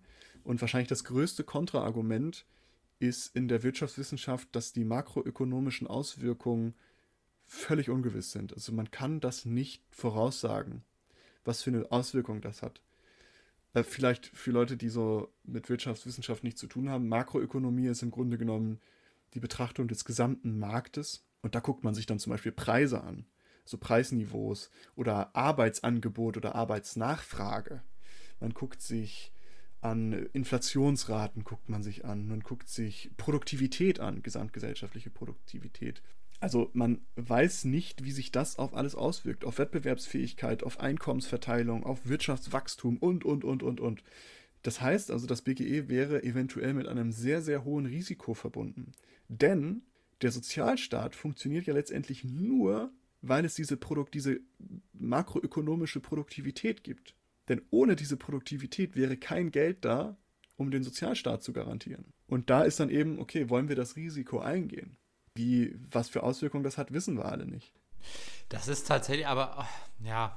Denn bedingungsloses Grundeinkommen klingt natürlich in der Theorie erstmal ganz cool, aber was ist, wenn das bedingungslose Grundeinkommen dafür sorgt, dass die gesamte Wirtschaft abschmiert und dann letztendlich kein Sozialstaat mehr gewährleistet werden kann? Aber die also Frage also, ist doch, wenn unsere Wirtschaft nicht in der Lage ist, fair für alle zu sein, ist sie dann überhaupt ja, schützenswert, weißt du? Ja, aber was willst du? Willst du die, willst du komplett auf die Wirtschaft pfeifen und sagen, oh, wir müssen dich nicht schützen? Weil letztendlich ist die eine funktionierende Wirtschaft Voraussetzung für einen funktionierenden Sozialstaat. Also das eine geht ohne das andere nicht. Woher willst du sonst das Geld kriegen, die Finanzierung? Außer du pumpst dir die ganze Zeit Griechenland-Style schön auf dem, auf dem EZB-Rücken. Ja, es ist ja dann eher so die Richtung Kommunismus, ne? Also, ähm, dass du am Ende äh, theoretisch praktisch nicht mehr über den Markt arbeiten würdest, sondern eben über die, du würdest nachgucken, was ist der Bedarf und würdest nach dem Bedarf produzieren. Das Konzept funktioniert natürlich nur, wenn du, wenn du so einen, so einen Gleichheitsgedanken irgendwie fährst und das ist schwierig, den umzusetzen. Und wir haben gesehen in der Vergangenheit, die Leute, die es versuchen oder versucht haben, die haben das immer nur über eine Diktatur irgendwie hinbekommen. Und das kann halt auch einfach nicht der Weg, der, der richtige Weg sein. Und deswegen denke ich ja eigentlich, dass diese, dieser Anreiz, ich habe ein Sicherheitsnetz, also ich glaube, dieses Sicherheitsnetz gibt einfach so viel Sicherheit, dass man gar nicht den Bedarf so gesehen hat, sich da so reinfallen zu lassen. Weil wenn du, es ist natürlich auf der anderen Seite, du hast schon recht mit diesen unliebsamen Jobs und so weiter, das wird schwierig, das, äh, ja, aber ich würde schon sagen, dass man diesen Weg, man muss ja nicht sofort 100% gehen, aber mal anfängt zu gehen, ist, glaube ich, längst überfällig und ein wichtiger Weg, weil die Probleme, die wir in der Zukunft haben, die wird es mit dem aktuellen System, wird es das schwer, da irgendwie eine faire Lösung zu finden. Egal, ob es Rente ist oder ob es eben die sinkenden Jobs, also Beschäftigung allgemein, die, sink die sinkende Beschäftigung im Allgemeinen sein wird, Beziehungsweise auf der anderen Seite frage ich mich gerade, vor der industriellen Revolution dachte man ja auch, oh, die Maschinen, die werden dafür sorgen, dass äh, auf einmal keiner mehr arbeiten wird. Und es führt einfach dann nur dazu, dass die Leute halt andere Jobs dann gemacht haben. Das heißt, vielleicht ist das jetzt bei uns auch der Fall und wir werden, unsere Gesellschaft wird sich dahingehend halt auch einfach nur wandeln, dass die Leute halt andere Jobs machen und ähm, ist für die Leute vielleicht jetzt, die 40, 50 sind, ein bisschen scheiße. Aber. Ja, das ist nämlich auch ein Kon Kontraargument für das BGE. Weil es nicht diese Digitalisierung, diese Auswirkung von Digitalisierung auf Arbeitsmarkt ist gar nicht so eindeutig, wie viele das vielleicht oftmals behaupten. Also eigentlich fast alle Studien, die dazu gemacht wurden, zeichnen ein ganz anderes Bild. Dass die Digitalisierung halt ein Shift in der Arbeitswelt auf jeden Fall bedeutet, aber dass das jetzt nicht bedeutet, dass weiß nicht, wie viele Menschen arbeitslos werden. Nee, du, also aktuell sieht es nicht danach aus. Aber was nicht ist, kann noch werden. Und ich finde, ein faires, äh, ein faires System wäre da einfach nur wünschenswert. Ja. ja. aber da kommen wir gleich, da möchte ich gleich noch mit dir drüber diskutieren. Ich möchte noch mal kurz ein paar Kontradinge aufführen. Und zwar die Freiheit, heißt es auf der Kontraseite, dass es eigentlich gar keine Freiheit bedeutet, sondern nur noch weitere Abhängigkeit vom Staat. Dass damit nicht die Selbstbestimmtheit gefördert wird, sondern die Abhängigkeit zum Staat. Die Finanzierung ist auch nicht immer so klar wie behauptet. Da gibt es auch einige Studien, die das Gegenteil beweisen. Ich hatte ja am Anfang mal gesagt, dass die Finanzierbarkeit vielleicht möglich wäre und es gibt dann andere Studien, die sagen, naja, so eindeutig ist das nicht, weil das kann man gar nicht berechnen, ob das finanzierbar wäre. Ich glaube, die Aspekte, die dabei auch, um eben kurz bei der Finanzierung einzuhaken, die dabei ähm, berücksichtigt werden, sind vielleicht auch noch gar nicht klar. Ich meine, äh, wenn man jetzt nur sagt, Einkommen, also Einnahmen, Ausgaben, Entschuldigung, ähm, dann wird es vielleicht auch schwer, das äh, zu finanzieren, aber du musst das, glaube ich, ganz gesamtheitlich be betrachten. Wenn du sagst, die Kriminalität geht runter, dann braucht man weniger Justiz und so weiter. Auf der anderen Seite, wenn äh, die Leute keine psychischen Erkrankungen mehr haben, was das für einen riesigen Unterschied macht im, im ganzen Bezug auf eben Krankenkassen, aber auch allgemein die Leistungsfähigkeit der Menschen. Ich meine, jeder, der schon mal irgendwie eine depressive Phase hatte, weiß, wie wenig leistungsfähig man dann ist und wie, wie unglücklich man dann ist. Und die Leute, die zufriedener und glücklicher sind, werden da wahrscheinlich dann auch einfach, ja, Kosten reduzieren oder so. Genau, das gleiche kannst du auf der anderen Seite auch sagen. Du weißt halt nicht, ob die Kosten reduziert werden oder Nein. ob sie höher ja. werden. Und darum ist halt eben das Kontoargument, diese Finanzierung kann man nicht berechnen. Unklar. Ja, ja, ja stimme ich voll zu. Stimme ich voll ähm, und das heißt gar nicht, dass die Finanzierung nicht möglich ist, sondern man kann es nicht voraussagen, ob diese Finanzierung machbar ist. Das, was mir immer so bei diesen Studien, die haben ja so viele positive Vorteile und haben halt scheinbar auch nie, dass da so jetzt Auswirkungen auf die auf den Arbeitswillen wurde nie so richtig festgestellt. Ich finde es immer schwierig, weil diese Studien haben ja ein Enddatum. Es ist ja nie so, dass es eine Studie gibt, die wirklich die Realität nachweist. So, wenn ich jetzt in so einer Studie mit teilnehmen würde, wo ich wüsste, okay, ich kriege jetzt für ein Jahr bedingungsloses Grundeinkommen, würde ich mich ja ganz anders verhalten, als würde ich wissen, ich kriege das jetzt für immer. Ja, aber da ist ja auch die Frage dann, ob diese Studie genau das zeigen wollte, weil das kann sie ja offensichtlich nicht. Da sind, sind wir uns einig. Äh, eine Studie, die ein Jahr dauert, die ist natürlich anders zu bewerten als eine Studie, die ja längere Zeit dauert. Das einfach nur noch mal als Ergänzung für, wir können nicht wissen, was für Auswirkungen es dann wirklich hat, auch egal, was für Studien wir machen. Äh, auch wenn das auf zwei Jahre ausgelegt ist. Finde ich, ist, ist halt eine schwierige Sache. Gleichzeitig ist ja auch, das ist so das große Ziel vom BGE, ist ja oftmals diese Abkopplung von Erwerbsarbeit zur sozialen Absicherung. Aber wird das überhaupt wirklich erreicht? Weil letztendlich ist es ja nur, dass Teile der Bevölkerung leben kann, ohne zu arbeiten, aber nur so lange, wie das andere für sie tun. Denn nur so kannst du diesen gesamtgesellschaftlichen Reichtum erschaffen, wodurch alle eine Ausschüttung bekommen können. Ja, klar. Aber dann würdest du ja darunter, also dann würdest du ja davon ausgehen, dass potenziell alle Menschen eher nicht arbeiten wollen. Und ich glaube, das ist eher nicht der Fall. Ich glaube, der Mensch die meisten Menschen mögen es, eine Aufgabe zu machen haben und die meisten Menschen haben auch Spaß an ihrem Job, hoffentlich. So, und wenn du die beiden Gruppen, wenn die die Mehrzahl sind, dann, und ich glaube, die Gruppe, die wirklich gar keinen Bock hat, null Bock hat, die ist relativ klein. Ich vermute aber, wir würden eher dann einen Wandel sehen, dass alle weniger machen und äh, man nicht mehr diesem, diesem ja, äh, mehr, mehr, mehr Rhythmus hinterher rennt, sondern viel mehr diesen, ja, aber das habe ich damit ja, das habe ich damit ja gar nicht ausgesagt. Es ging nur so. darum, dieses Ziel dieser Entkopplung von sozialer Absicherung zur Erwerbsarbeit wird nicht erreicht dadurch. Weil das hast du immer noch. Ja, du brauchst ja, ja Erwerb, Erwerbsarbeit, um diese soziale Absicherung durch das BGE finanzieren zu können. Ja. Und dann können eigentlich nur die, die sagen, ich arbeite überhaupt nicht mehr, würden diese Abkopplung erreichen. Ja. Weil aber andere für sie arbeiten gehen. Weißt du? Also ja, das war. Es ging gar nicht darum, es ging gar nicht darum, ob Leute mehr oder weniger arbeiten werden. So, das ist so das große Konstrukt. Ich finde es extrem schwierig, mir eine Meinung dazu zu machen, weil halt so viel so unglaublich unklar ist und das auch so emotional oftmals ist, egal mit wem du darüber sprichst, wie die Leute darüber denken, ist es oftmals sehr, sehr aufgeladen. Ja. Und da stecken sehr viel Ideologie auch hinter. Also je nachdem, ja. aus welchem Gedankenkreis man kommt, vertritt man eine andere Ideologie. Aus dem linken Spektrum würdest du wahrscheinlich eher auf, ja, der Staat muss da eingreifen und die Wirtschaft, der Kapitalismus muss klein gehalten werden. Im liberalen Spektrum würde es ganz anders sein. Du würdest sagen, ja, der Staat muss klein gehalten werden, die Menschen müssen selbstbestimmt sein und da könnte dann wirklich der Kapitalismus dafür sorgen, dass alle ein Existenzminimum bekommen, um sich zu entfalten und so weiter und so fort. Wir brauchen mehr Markt. Der Markt kümmert sich doch um alles.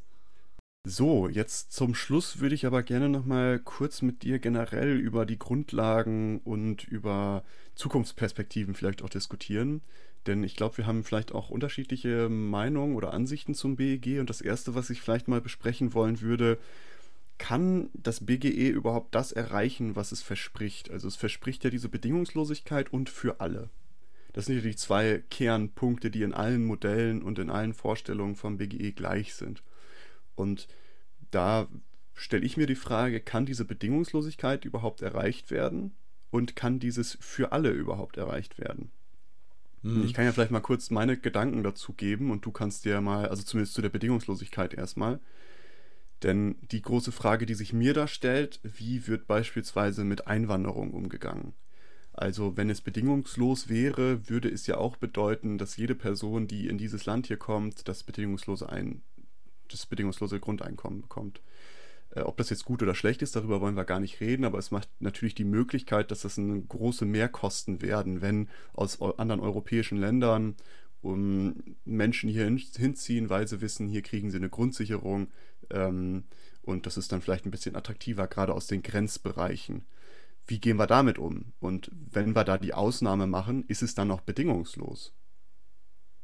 Ja, spannende Frage hinter dem Ganzen. Und ich stimme dir zu, dass die Bedingungslosigkeit Herausforderungen mm, ja, widerspiegelt. Und auch, wie du schon gesagt hast, das Problem entsteht ja durch die differenzierte Handhabung im Endeffekt. Wenn es überall ein bedingungsloses Grundeinkommen gäbe, weltweit, gleich in Anführungsstrichen, dann wäre das Problem ja gar nicht, äh, gar nicht vorhanden. Dadurch, dass man aber dann in Anführungsstrichen auf einer, an einem Ort das geschenkt bekommt, zieht man natürlich unter Umständen auch die Menschen an, die in Anführungsstrichen nur davon profitieren möchten. Da ist dann die Frage, ob das gesellschaftlich handelbar ist, also ob man das überhaupt schaffen kann. Dementsprechend ist das eine Herausforderung an die Bedingungslosigkeit, da stimme ich dir zu. Also ich glaube, dass man bei der gesamten Diskussion des bedingungslosen Grundeinkommens differenzieren muss zwischen dem zwischen der Idee, dem ideologischen Ziel des bedingungslosen Grundeinkommens und der, ich nenne es mal, de facto Umsetzung in einer, ja, in einer super diversen und, und differenzierten Welt. Denn die grundlegende Idee an sich, finde, da finde ich die Bedingungslosigkeit eben extrem wichtig und gut. Aber ich glaube, dass man sie einfach aufgrund der, ja, damit es irgendwie funktioniert und damit man eventuell irgendwann an dieses Ideal kommt, dass man da zu Beginn irgendwie Einschränkungen vornehmen muss, einfach. Ähm, ich weiß jetzt gar nicht mal, ob da die, die Einwanderung dann am Anfang das größte Problem ist ähm, auf jeden Fall vielleicht auch ein Problem. Aber ich würde auf jeden Fall sagen, dass man da zu Beginn irgendwie gucken muss, wie es funktioniert. Ich glaube, man muss es mhm. halt auch, da, fehlt halt auch einfach viel, das ist ja super hypothetisch, weil es, es, fehlt einfach an, an belastbaren Daten, mit denen man irgendwie sagen könnte, ja, das ist so, das ist so nicht. Wir, wir überlegen jetzt Sachen, wie wir uns das vorstellen, aber die Realität könnte ja ganz anders aussehen. Auf jeden Fall. Äh, ich glaube, ich glaube, was die Idee angeht, sind wir uns, denke ich, alle einig, dass das an sich eine coole Idee ist. Dass wir sagen, okay, an sich ist das eine, eine nette Sache, wenn jeder irgendwie einen, äh, einen Tausender im Monat bekommt, ohne Gegenleistung. Nur das ist ja genau das, worüber wir reden, um die konkrete Umsetzung. Und ich glaube, also bist du im Grunde genommen dafür, dass man sagt, wir können von dieser ganz harten Linie, wie das BGE ja oftmals gedacht wird, gegebenenfalls auch erstmal abweichen. Also dass wir sagen, vielleicht machen wir nicht das Hardcore bedingungslos, sondern vielleicht knüpfen wir das doch an so ein paar Dinge wie, keine Ahnung, vielleicht Staatsbürgerschaft oder Aufenthaltsgenehmigung oder was weiß ich. Dass wir das ähm, an so kleinen Punkten vielleicht erstmal äh, festmachen, um vielleicht erstmal die Sicherheit zu bekommen, damit man später noch weiter öffnen kann. Also so ein schrittweises, wie ich das jetzt verstanden habe. Finde ich sinnvoll. Ich bin jetzt kein Volks, äh, Volkswirtschaftler, aber also das wäre eine Lösung oder eine Möglichkeit, dass man sagt, okay, wir, wir machen, wir rollen das, sage ich mal, deutschlandweit aus, aber wir begrenzen das oder wir reglementieren das dann auf ähm, diese Begrenzungen in Anführungsstrichen. Also welche das dann sind, nochmal dahingestellt. Eine andere Idee wäre natürlich zu sagen, man macht das mit, mit Modellregionen, ähm, wie das ja bisher auch, glaube ich, in den Experimenten ja immer so gemacht wurde, dass man sagt, mhm. wir nehmen uns eine Region raus. Das wäre auch noch eine Idee. Auf der anderen Seite auch da wieder dann ähm, schwierig, welche Region nimmt man, wer hat davon den Vorteil und so weiter und so ja. weiter. Es ist schwierig. Ich glaube aber, dass du, also so, das ist ja wirklich ein elementarer Wandel in einem, einem gesellschaftlichen System. Klar. Und so einen elementaren Wandel, den kannst du nicht ähm, auferzwingen, finde ich. Das ist immer schwierig, da fehlt die Akzeptanz und dann funktioniert das System nicht. Das muss schrittweise einfach passieren. Mhm. Und ich glaube, äh, das BGE, beziehungsweise das, die Idee, die dahinter steht, und, und das Ziel, was das BGE verfolgt, nämlich die Sicherheit, die, den Menschen zu geben, dass sie in keinster Situation mit ihrem, um ihr Leben sozusagen fürchten müssen, dass sie verhungern oder sonstiges. So, das ist ja die Grundidee, dass du eine Sicherheit ja, hast. So, und mhm. das Ziel das kann man auch, sage ich mal, schrittweise erreichen, indem man immer mehr Sicherheiten aufbaut. Und dann ist die Frage, bis, bis zu welchem Punkt muss man da überhaupt gehen, um diese Sicherheit zu erzeugen? Muss es wirklich dann das ultimative BGE sein oder reicht schon, sage ich mal, eine Vorstufe und, und wir, wir haben dann, sage ich mal, 20 ähm, Prozent des Aufwandes für 80 Prozent des Ergebnisses und äh, sind dann damit vielleicht auch schon zufrieden. Ja. ja, das ist ja genau das, worüber wir gerade diskutieren. Muss es das BGE sein oder kann es vielleicht auch anders sein? Weil jetzt kommen wir zum nächsten Punkt, das ist ja die Bedingungslosigkeit. Sind wir uns, glaube ich, einig, davon können wir rein theoretisch ein bisschen abweichen, wenn es, wenn es geboten ist. Ähm, aber auch ein, ein, sehr großer Punkt ist ja das für alle. Also, dass es wirklich an alle geht, die irgendwie in der Gesellschaft am Start sind. Die müssen ja nicht mal partizipieren, die sind ja einfach da. Also alle, die da sind, kriegen dieses bedingungslose Grundeinkommen. Und ich finde es da immer schwierig, ob, also wie das wirklich für alle ist, weil es hängt ja auch so ein bisschen davon ab, welche Finanzierungsmöglichkeit man dann wählt oder welche Finanzierung für das BGE letztendlich ähm, entwickelt wird. Denn jegliche Finanzierung sorgt letztendlich dafür, oder zumindest die meisten, dass es eigentlich nicht für alle ist.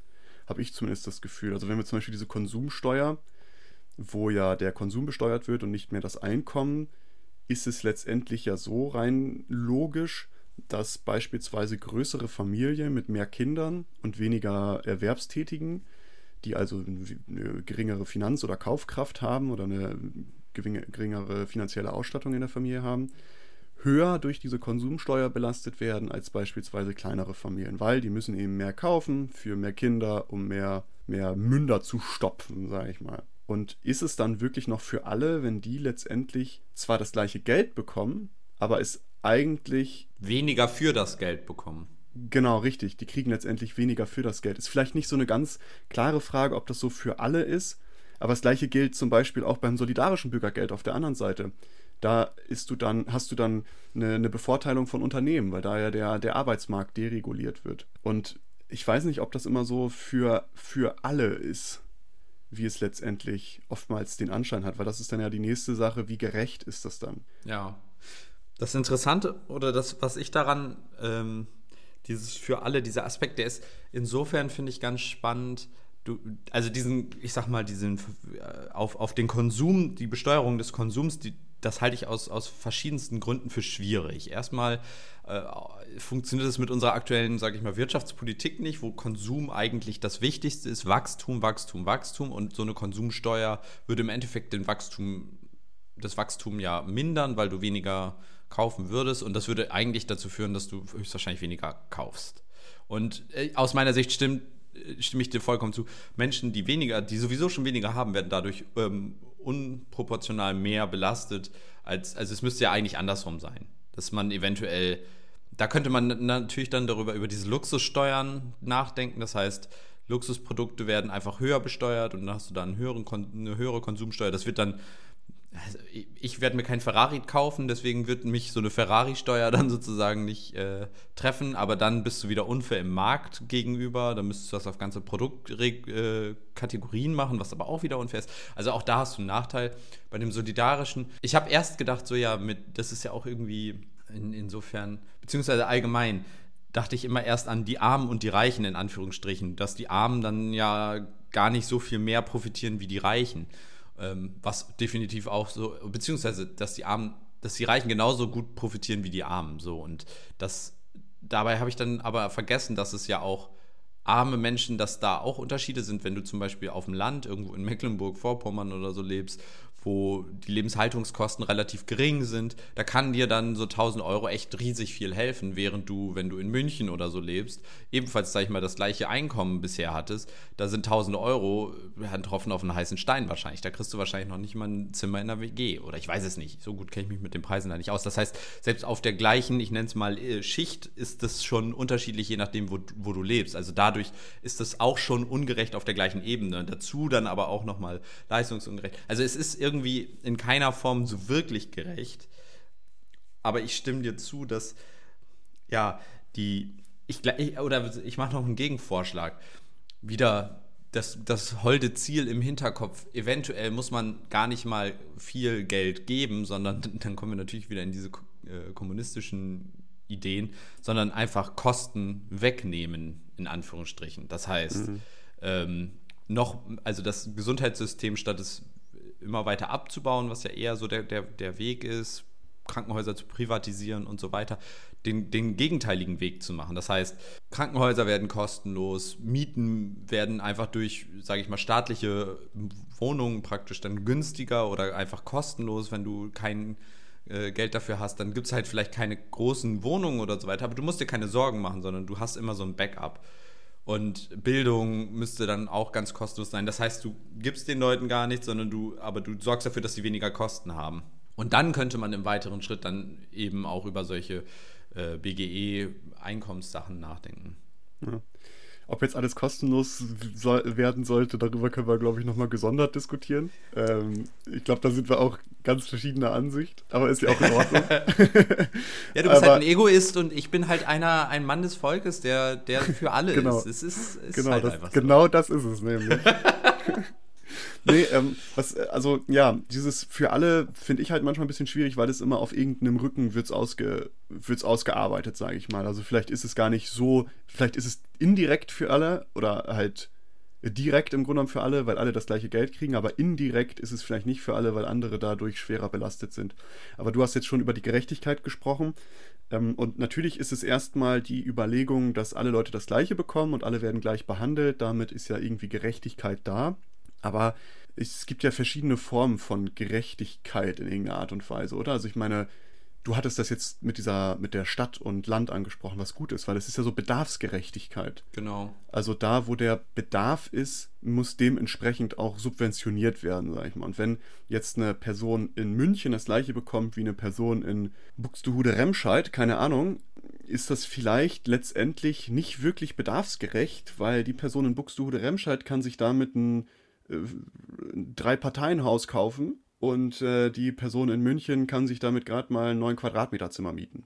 Kleiner Fun Fact: Buxtehude und Remscheid sind 358 Kilometer auseinander. ja, keine Ahnung. Ich habe einfach, ich habe nur Buxtehude Remscheid gesagt. Das ist das Einzige, was mir gerade in den Kopf geschossen ist. Nein, nein, ich weiß, alles gut. Ich finde es nur so witzig. Ich habe es nebenbei kurz gesehen.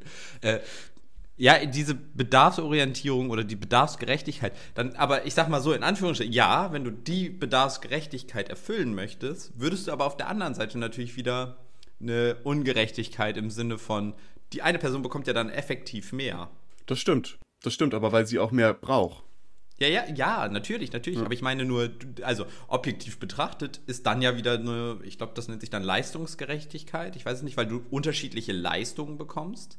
Das heißt, da ist dann ja, also das ist ja eher so ein Trade-off. Du kannst die eine Gerechtigkeit erhöhen, dafür erniedrigst du die andere Gerechtigkeit. Das ist also ja immer so ein Hin und Her. Die, die Gerechtigkeiten in Anführungsstrichen stehen da ja dem Ganzen ein wenig im Konflikt. Und du kannst gar nicht tatsächlich alle Gerechtigkeiten erfüllen, außer Wohnungen und beispielsweise Lebenshaltungskosten sind überall gleich, weil du das vorgibst sozusagen. Dann hättest du natürlich wieder diesen Punkt, wenn, wenn es keinen Unterschied macht, ob du in Buxtehude Remscheid oder in äh, Berlin München lebst, äh, ist, ist der also der, wenn die Lebenshaltungskosten da gleich sind, dann ja, hättest du halt eben, dann könntest du auch da eben das gleiche ausgeben. Da müsstest du keine Differenzierung mehr machen, weil der Bedarf überall gleich wäre.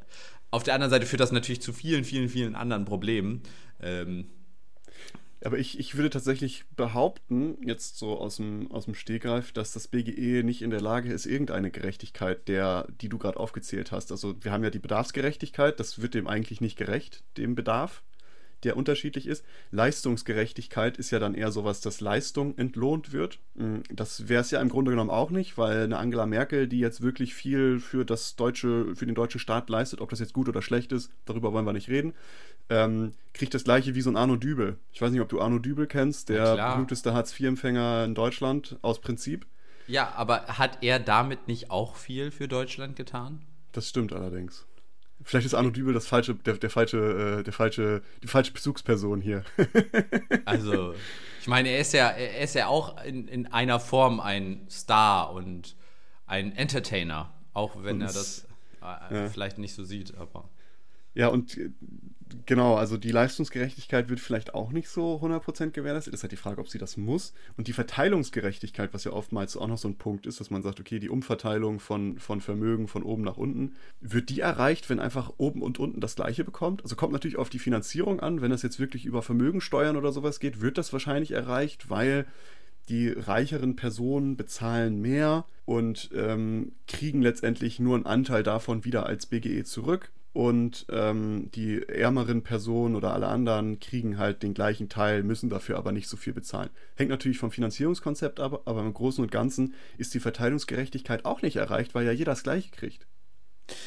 Ja, ich stimme dir da, also Gerechtigkeit ist in dem ganzen Kontext ziemlich schwer. Ähm, ja, klar. Also diese de definitive Gerechtigkeit, sage ich mal.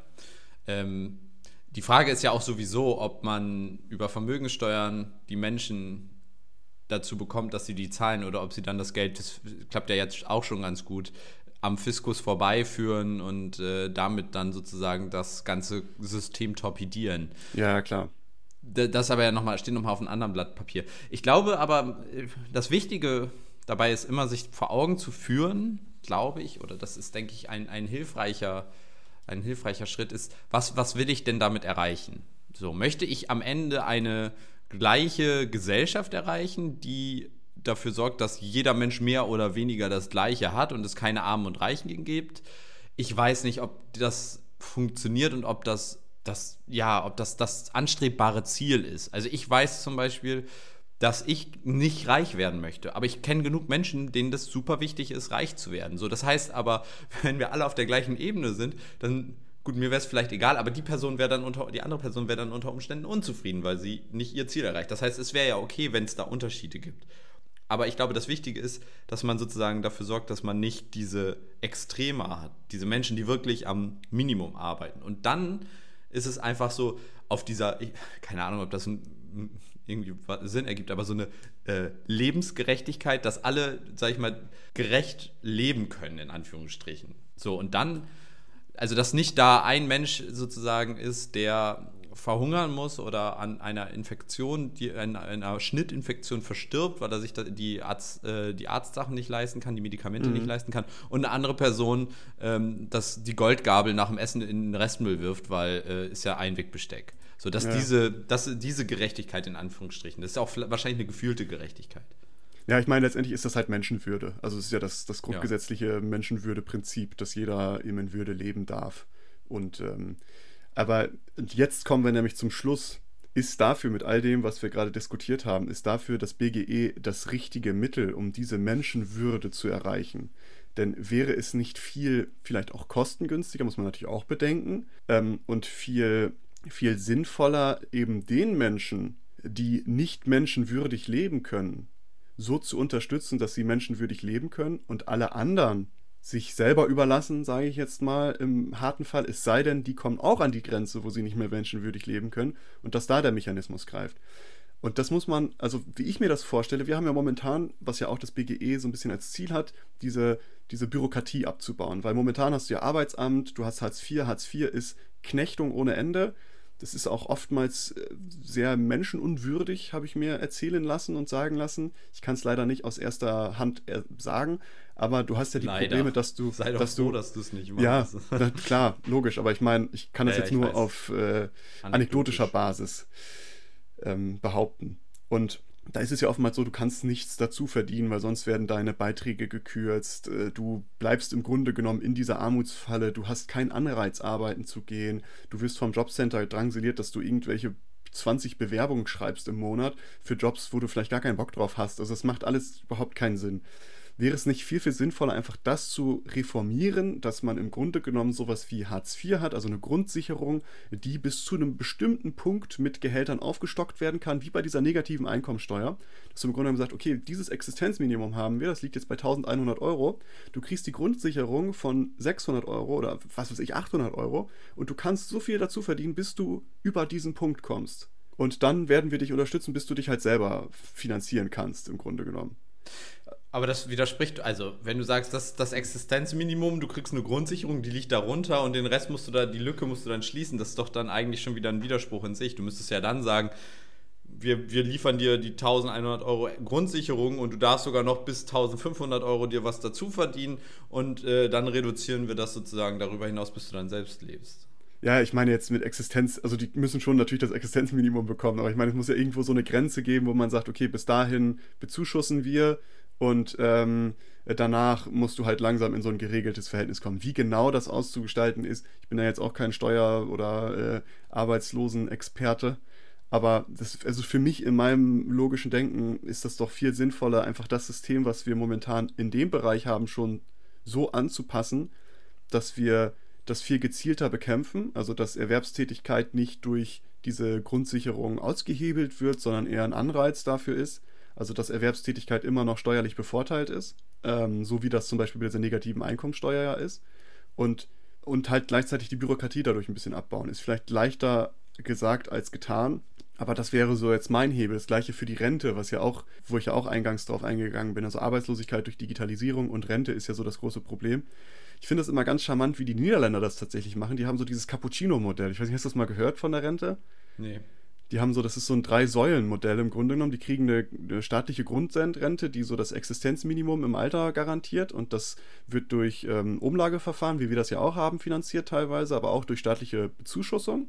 Und man könnte ja jetzt überlegen, dass man, weil Umlageverfahren wird ja immer schwieriger, Leute werden immer, äh, immer älter, wie wir es ja schon hatten, ob man das vielleicht durch gegebenenfalls sinnvolle ergänzende Steuern wie zum Beispiel eine sinnvolle Vermögensteuer. Die muss dann aber auch wirklich sinnvoll sein, weil da ist ja auch eine 25 Prozent. Eine große Frage, wie, wo, was, ob davon nicht auch der Mittelstand sehr betroffen wird. Weil was ist Vermögen, gehören auch Hauseigentum dazu und so weiter. Aber wenn das sinnvoll ausgearbeitet werden würde, wo wirklich die Superreichen gut zur Kasse gebeten werden, dann könnte man das dadurch ja auch irgendwie ergänzen. Hinzu kommt die zweite Säule, die Säule haben die eine betriebliche Zusatz, so ein betriebliches Zusatzrentensystem für Erwerbstätige dann aber nur. Also wenn du dann, wenn du eine gewisse Anzahl von Jahren gearbeitet hast, kriegst du von deinen Betrieben gesetzlich verpflichtet im Grunde genommen so eine betriebliche Zusatzrente.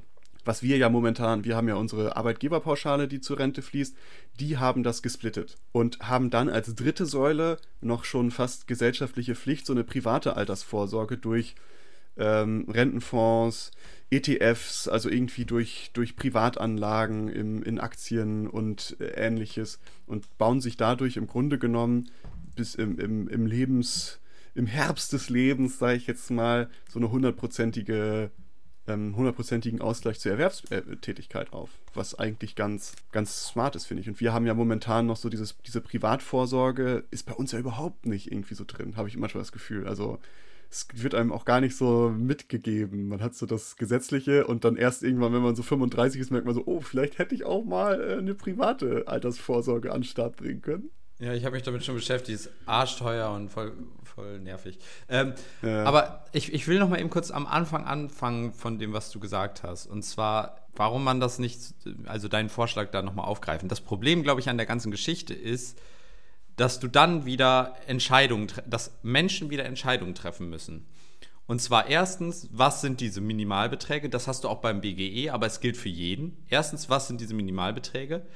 Zweitens, welche Menschengruppen gehören dazu, welche nicht, wann gibt es das, wann gibt es das nicht. Da gibt es wieder Entscheidungen. Und das dritte oder das große Problem, was damit einhergeht, ist, wer trifft diese Entscheidung? Diese Entscheidungen treffen ja in der Regel genauso wie wir beide, zwei Menschen, die eben nicht so wirklich davon betroffen sind, ähm, die da hypothetisch drüber philosophieren, die die Situation überhaupt nicht nachempfinden können. Und so ist es ja auch in der Politik. Das ist ja auch ein großer Kritik an dem aktuellen, äh, ja, sag ich mal, Politikerstand, dass das alles in der Regel Akademiker sind und kaum noch Menschen, die äh, aus der Arbeiterklasse in Anführungsstrichen kommen. Das heißt, da ist der Bezug einfach gar nicht da. Das heißt, wir haben so eine, so eine Distanzierung von dem tatsächlichen Problem und ich glaube, das ist so die, die Grundproblematik an dem ganzen Ding. Wenn du das nämlich verallgemeinerst und einfach sagst, so, wir machen das für alle, dann kann man, dann betrifft es mich auch in Anführungsstrichen und dann kann ich so überlegen, hm, was wäre denn für mich jetzt wirklich wie 400 Euro? Wenn ich da mal drüber nachdenke, 430 Euro, wie viel Hartz IV ist, damit würde ich halt safe nicht über die Runden kommen, wahrscheinlich. Wenn ich davon Klamotten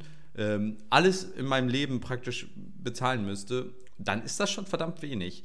Wenn du überlegst, dass du jetzt in Corona-Zeiten, ich glaube, 17 Euro für medizinische und Drogerieartikel pro äh, Monat zur Verfügung hast, glaube ich, und eine FFP2-Maske kostet 88 Cent. Das heißt, du kannst dir ja. nicht mal jeden Tag eine FFP2-Maske holen. Wenn du es genau nimmst, musst du ja alle 15 Minuten diese Masken wechseln. Also das ist so, da, da ist dann so eine Problematik drin. die äh, und die Realität zeigt ja, dass das ein Problem ist. Ich meine, die ja, Beiträge erhöhen, das können wir seit Jahren und das passiert halt nicht. Also da, da wird ja nichts gemacht. Das ist ja ein, ein, eine Wollensfrage. Man hätte ja den Hartz-IV-Satz auch schon jetzt, schon lange erhöhen können. Man hätte da die Bürokratie schon jetzt lange abbauen können. Aber das passiert nicht, weil da dieser, weil diese, dieses Verständnis dafür vielleicht fehlt. Und da ist dann, sage ich mal, so ein allgemeinerer Ansatz zu sagen, das ist unsere Bottomline, darunter geht nichts und das gilt für jeden, finde ich, ist da vielleicht etwas besser. Äh, nichtsdestoweniger stimme ich dir zu, dass die ganze Frage relativ schwierig ist. Ich fand den Ansatz, oder die, was du gerade zu den Niederlanden gesagt hast, ganz interessant und da kommt schon wieder meine nächste äh, linke Idee, die ich da in, in, den Topf werfen möchte. Stell dir doch mal, also zu den Betrieblichen, das fand ich ganz interessant. Also es gibt ja jetzt auch schon viele Firmen, die das anbieten, aber gar nicht mal ja. so, also ist nicht so gang und gäbe. Aber stell dir mal vor, und du würdest immer an den Unternehmen beteiligt werden, wenn du daran arbeitest, zumindest an den Gewinnen. Du kriegst halt Anteile deiner, der Unternehmen für die Jahre, die du da arbeitest. Das muss gar nicht viel sein. Ähm, zusätzlich zu so einer Altersvorsorge. Aber das heißt, wenn dein Unternehmen, du arbeitest für dein Unternehmen und dein Unternehmen erwirtschaftet Gewinne, dann wirst du daran beteiligt. So, und das Schöne an der ganzen Geschichte wäre halt, du hast eine Verbundenheit zu dem Unternehmen und du profitierst davon, wenn es dem Unternehmen gut geht. Das ist ja auch arbeitstechnisch richtig gut. So eine Vergesellschaftung der Unternehmen. Du hast am Ende nicht eine äh, Person, die dann äh, alles kriegt, sondern äh, du hast dann eben alle, die davon profitieren und eben auch über das Arbeitsverhältnis hinaus, wenn du in der Rente bist. Gut, unter Umständen, wenn du ganz häufig deine Firma wechselst, dann hast du nachher 150, hast ein sehr diverses Portfolio aufgebaut an Anleihen oder an Gesellschaftsbeiträgen äh, oder äh, ja, Besitzen. Aber das wäre ja auch eine interessante Geschichte. Aber ist nochmal eine ganz andere Kiste. Aber soll die Gewin Gewinnausschüttung dann für dein ganzes Leben gelten oder nur für die Zeit, wo du da arbeitest? Für dein ganzes Leben natürlich. Okay, also wenn so ein Ab Unternehmen, wenn, wenn jetzt zum Beispiel SAP, die haben ja tausende von Mitarbeitern und da gehen auch tausende von Mitarbeitern durch, jährlich, würde ich jetzt ja. mal behaupten. Vermutlich. Die bezahlen also im Grunde genommen irgendwie bis all diese Menschen, die jemals da gearbeitet haben, unter die Erde gehen. Du hast ja eine begrenzte Menge an Anteilen und natürlich wäre es nicht so, dass du sagst, jeder Anteil kriegt dann pro Jahr äh, 100 Piepen aus, äh, pro Monat 100 Piepen ausgezahlt, sondern das würde sich natürlich daran, äh, also es müsste dann irgendwie wie halt Dividenden praktisch auch ausgezahlt werden. Das ist nichts, nichts Kalkulierbares in der Hinsicht. Also du kannst Aber dann sagen, hast, du, hast du ja das gleiche Problem, dass die Leute, würden wahrscheinlich die Manager würden mehrere Anteile bekommen, größere Nö. Ausschüttung vom Gewinn. Ich würde das, jeder, jeder kriegt gleich viel und die, die am längsten da sind, haben halt nachher die meisten. Jedes Jahr kriegst du einen zum Beispiel, einen Anteil. Und wenn du stirbst, gehen die Anteile zurück an die Firma. Okay. Können neu ja. ausgegeben werden. Das würde ich ein bisschen kritisch sehen. Aber das ist äh, tatsächlich, glaube ich, nochmal ein ganz anderes, ein ganz anderes Die Blatt. Idee kam mir gerade, dass die noch nicht perfekt ist, ist jetzt nicht äh, auszuschließen. Ja, aber da, ähm, ich glaube, was wir, was wir so als Fazit mal festhalten können, das BGE ist nicht das perfekte Mittel. Das, was wir momentan haben, ist nicht das perfekte Mittel. Beide bieten irgendwie eine coole Sache. Du hast es gerade nochmal illustriert, das BGE schafft es so diese Bedürftigkeitsprüfung und sowas alle obsolet zu machen ähm, aber gleichzeitig wird vielleicht nicht so die Bedarfs- und Verteilungs- und Leistungsgerechtigkeit erreicht, wie wir es momentan mit diesem System haben, was wir jetzt haben. Viel, vielleicht ist es dann irgendwie mal so ein hybrides System ganz interessant. Du kannst dich für ein Grundsystem, äh, für, eine Grund, für ein Grundeinkommen anmelden, dafür braucht es keine Bedarf, äh, Bedürftigkeitsprüfung. Es wird ein bisschen auf den Verstand der Menschen appelliert, dass nicht jeder sich dafür anmeldet. Klingt jetzt äh, komisch, aber vielleicht kommen wir da irgendwann mal hin. Wir dürfen ja auch mal äh, optimistisch sein. Irgendwie sowas. Vielleicht gibt es in, der, in die Möglichkeit, diese beiden Systeme zu fusionieren. Leute, die noch irgendwie eine Doktorarbeitsthema oder sowas suchen in der Wirtschaftswissenschaft oder im Steuerrecht oder im was auch immer, äh, sind hier wieder auf ein Thema gestoßen. Also versucht doch mal das ähm, bedingungslose Grundeinkommen mit dem derzeitigen Arbeitslosen-, Renten- und Steuersystem zu fusionieren, ob es da vielleicht eine Möglichkeit gibt. So, in diesem Sinne würde ich sagen, schließen wir. Diese Folge ist sehr lang geworden. Äh, es Ach, tut Quatsch. mir auch leid, aber das war, glaube ich, nötig. Also wir haben ja irgendwie, es ist ja ein relevantes Thema, momentan wieder sehr gefragt und auch bei uns scheinbar im Kopf und äh, es macht Sinn, darüber viel nachzudenken. Ich würde jetzt alle mit diesen Gedanken entlassen. Ich bin auch ganz ehrlich, für mich ist das noch kein befriedigendes Ende. Ich möchte noch eigentlich noch weiter darüber diskutieren. Es ist noch nicht, ich, das Ding ist noch nicht ausdiskutiert. Ich glaube, da gibt es noch mal irgendwann einen Teil 2 von. Vielleicht machen wir noch mal einen Teil 2. Wenn wir, wir erarbeiten jetzt beide Konzepte und dann pitchen wir die uns gegenseitig in so einem Elevator-Pitch. Ja. Startup-Style. Shark ja. Tanks. Hello, Sharks. I am Maurice and I want to give you 10% of my BGE. Ihr dürft 10% der Kosten übernehmen. Äh, großartig. Aber ja, ähm, Nils, ich würde mich freuen, wenn wir da irgendwann nochmal drüber diskutieren, weil wir sind ja immer sehr äh, unterschiedlicher Ansicht, was ja auch gut ist, was ich ja auch schätze. Und ähm, würde jetzt aber sagen, wir machen Schluss für heute. Ich hoffe, es war ein interessanter Input für alle, die zugehört haben. Ich kann nochmal unsere Social Media Kanäle empfehlen: Facebook, Instagram, Twitter. Folgt uns da gerne, wenn ihr auf dem Laufenden bleiben wollt. Und ja, und hau noch mal eine, du musst noch eine Abschlussfrage rausballern. Ja, das kommt jetzt. Achso, ich dachte, du, du hättest vergessen. Nee, nee, nee. Und damit möchte ich jetzt schließen, weil das ist jetzt unsere, unsere Studie. Nils, wenn du ein bedingungsloses Grundeinkommen von 1080 Euro im Monat kommen, bekommen würdest, würdest du noch Vollzeit arbeiten? Würdest du überhaupt arbeiten? Wie würde sich das auf dein Arbeitsleben auswirken? Ich würde auf jeden Fall noch arbeiten. Ähm, denn ich arbeite, es macht ja auch Spaß, die Arbeit. Hm. Ähm, ich glaube aber, ich würde, ich weiß jetzt noch nicht mal, ob ich die, also in meinem aktuellen Job würde ich wahrscheinlich noch nicht mal großartig die Stunden reduzieren weil es mir wirklich so viel Spaß macht. Aber ich könnte mir vorstellen, dass ich, sobald, wenn man zum Beispiel mit Familie und, und Kindern und so weiter anfängt, dass ich dann wahrscheinlich tatsächlich so meine Stunden drastisch reduzieren würde. Bis die mhm. dann sozusagen, bis es dann wieder mehr Zeit gibt. Aber äh, ich glaube, ich glaube, ich bräuchte, also ich würde es, ich weiß nicht. Ich, nö, ich würde, glaube ich, nicht viel ändern gerade. Also im jetzigen Moment würdest du nicht viel ändern? Nee, ich bin gerade so mit der Situation zufrieden, dass ich genauso weitermachen würde. Das ist doch schön. Und du? Bei mir ist es wahrscheinlich ähnlich. Ich bin ja so hauptsächlich in der Selbstständigkeit gefangen, sagen wir mal. Gefangen. Und ähm, ich würde, glaube ich, auch nicht viel ändern. Also vielleicht, man könnte so ein bisschen mehr sagen, okay, vielleicht muss ich jetzt die Stunden nicht reinkloppen, aber das ist ja, darüber kann ich nicht so gut entscheiden letztendlich. Das hängt ja eh davon ab. Sehr geehrter Kunde, wir haben uns entschieden, wir kloppen die Stunden jetzt nicht so rein. Deswegen Sorry, wir können das leider doch nicht machen. Äh, wir melden uns nächstes Jahr nochmal. Ihr Datenschutzproblem müssen Sie selbst lösen. Das BGE reicht momentan, Dankeschön. äh, wir haben hier ein tolles, äh, wir würden Sie gerne in Anspruch nehmen. Nee, danke, BGE reicht gerade. Kommen sie vielleicht in ein paar Monaten nochmal wieder. Es brennt gerade. Ja, nee, nee, reicht gerade. Nee, äh, ja, also ich würde auch nicht so viel ändern, glaube ich. Also ich würde so, natürlich sofort mit dem Podcast aufhören, weil der wirft ja eh nichts ab, ne? Ja. nee. Äh, ja, gut, dann haben wir beide schon mal festgestellt, äh, an, der, an der Arbeitswelt wird sich nichts ändern. Das können wir jetzt mit hundertprozentiger Sicherheit sagen. Umfrage ist eine repräsentative Umfrage. Super. Ich werde mich beim DIW mal melden und denen mal unsere Ergebnisse mitteilen. In diesem Sinne, äh, bleibt in, in euren Erwerbstätigkeiten und äh, liebe Grüße. Bis dann. Tschüssi.